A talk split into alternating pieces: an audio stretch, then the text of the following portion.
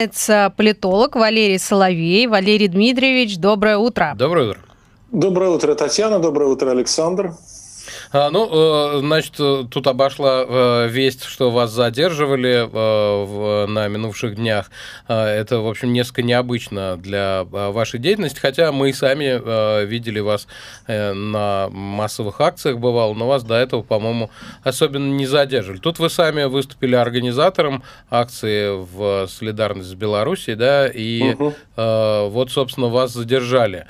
А, я так понимаю, это некое изменение вашего амплуа. Вы из э, политологов немного э, движетесь в сторону э, активной политики такой. Да, это точное наблюдение.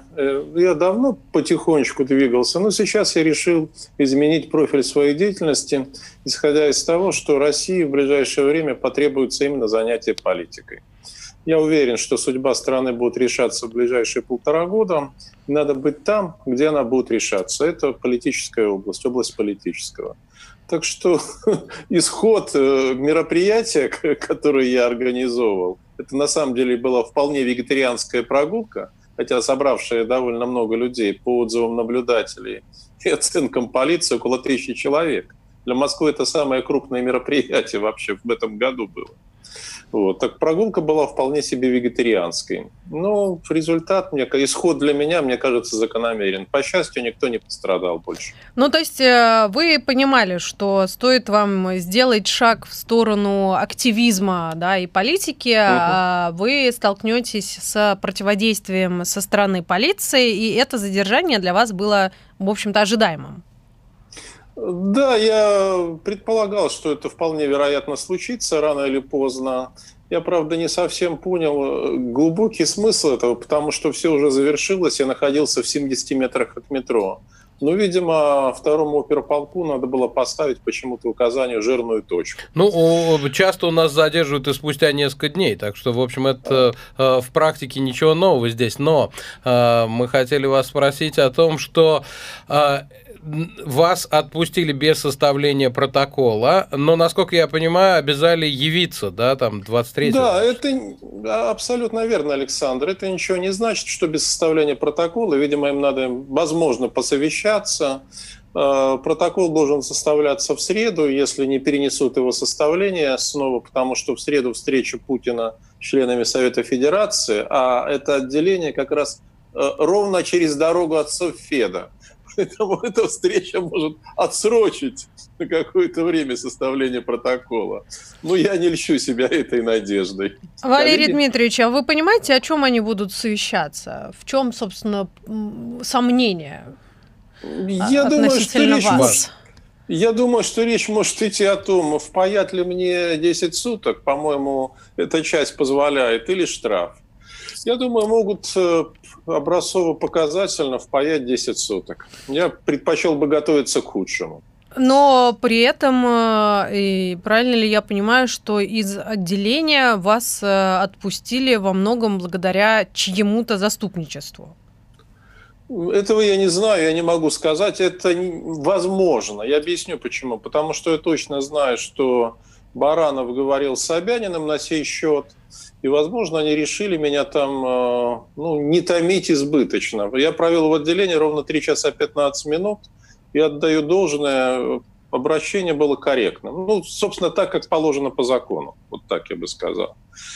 Так что, скорее всего, это было связано вот с этим разговором Баранова, руководителя московской полиции Собяниным, и что-то они там решили отложить или на кого-то перепихнуть. Ну, знаете, обычная российская система принятия решений. Валерий Дмитриевич, э, не хочу вам пенять, но тем не менее, вот как-то то ли спустя некоторое время, то ли э, вы в эфире, а не в YouTube, но вы высказываетесь как-то осторожнее, чем э, я просто видел у вас в ролике, вы объясняли все эти вещи, ну вот, и наши радиослушатели наверняка многие видели, там дошло да. до астрологии.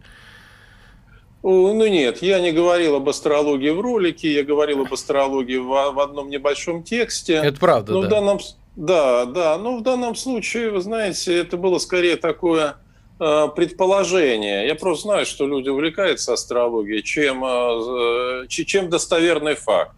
Ну, вот как раз это предположение, которое мне показалось довольно забавным, вызвало, мне кажется, наибольший интерес. Хорошо, давайте вернемся к э, вашему да. переориентированию на, да. Э, с политологии на политику. А, готовы ли вы, э, если вы признаете, что такое переориентирование уже произошло, готовы ли вы идти дальше? Потому что мы видим, что один протокол, два протокола, 30 суток ареста, а дальше уже и уголовка.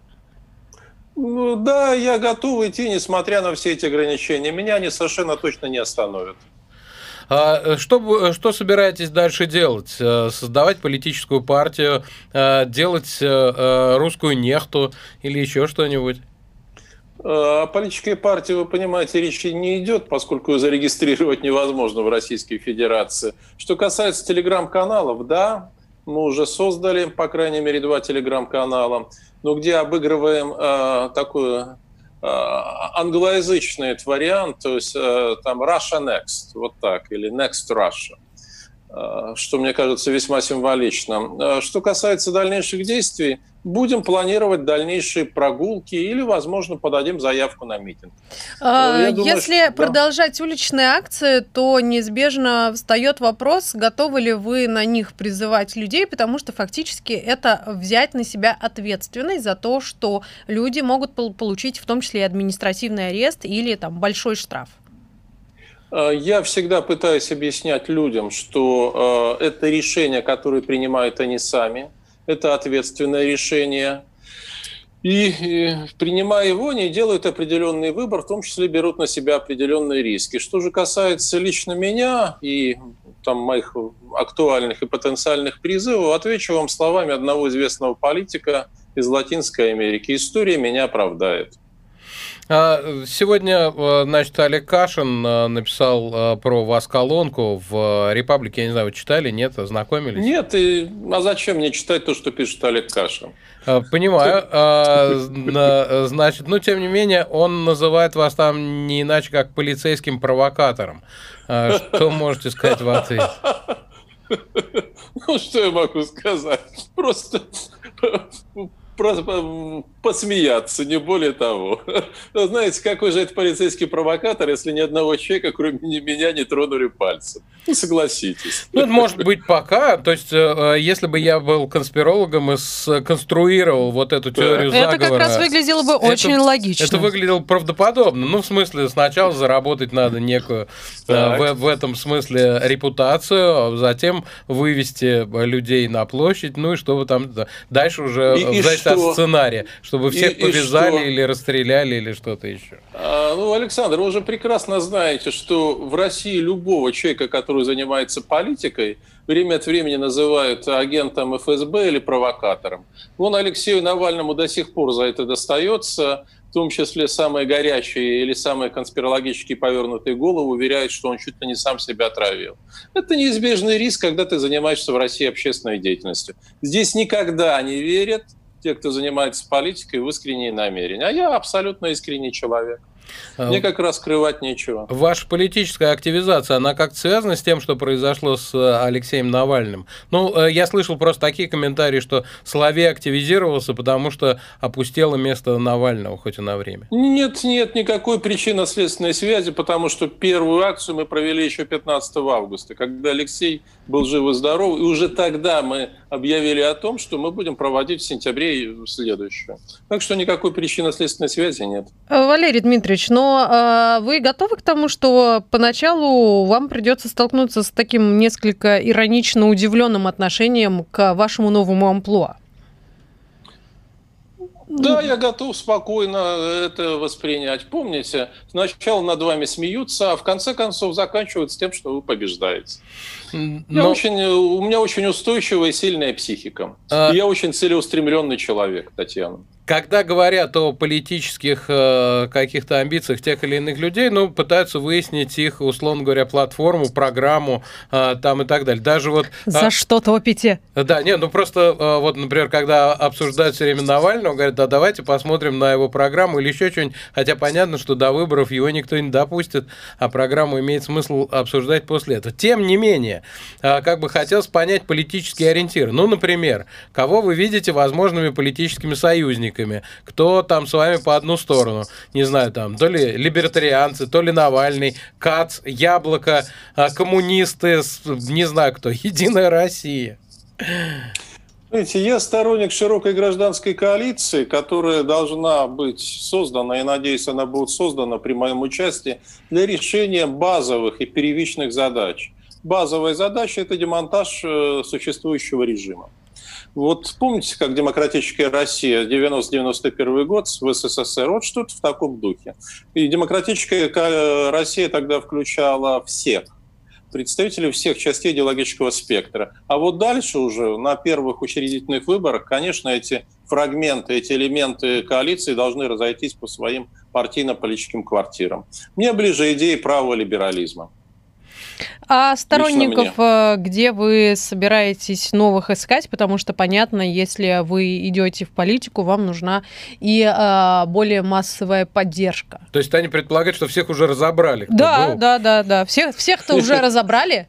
Уже никого не осталось, придется переманивать э, откуда? Вы знаете, это заблуждение, потому что есть, а, а большая группа неопределившихся, б, это а, все те, кто, как вы говорите, разобраны, они очень скучают хоть по какому-то движению, хоть по какому-то. Обратите внимание, никто ничего не делает. А между тем мы провели самую большую акцию в России.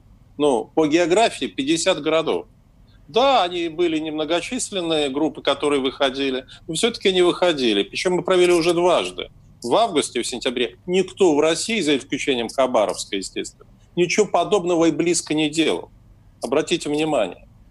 А в Москве, еще раз, это самая крупная акция за вообще в этом году. Ну, так что люди я, есть. Я, прошу прощения, мне казалось, что довольно крупная была после голосования по Конституции. Помните, Нет, там где было Галямина взяли людей. вот это вот все? Да, mm. я знаю, да, там было меньше людей. Там было меньше людей. Mm. Вот. Ну, по крайней мере, наша сопоставима была по численности. Mm. Э, так что люди есть, они готовы выходить. Они говорили мне в субботу, что они соскучились по политической активности, что они хотели бы хотя бы что-то делать. Ну, понимаете, Россия организована так, что даже коллективная прогулка оказывается формой граждан э, активности и выражением гражданского мужества. Но людей же надо хоть приучать к чему-то. Это же вполне естественно. В Беларуси все происходило именно так. Люди просто выходили поначалу, я имею в виду еще до начала революции. Они брались за руки, они там аплодировали. Понимаете, существуют какие-то формы гражданского самовыражения. Я понимаю, что они порой выглядят смешно, но пока в России других нет, к сожалению. Надо делать то, что использовать те возможности, которые существуют. Коллеги.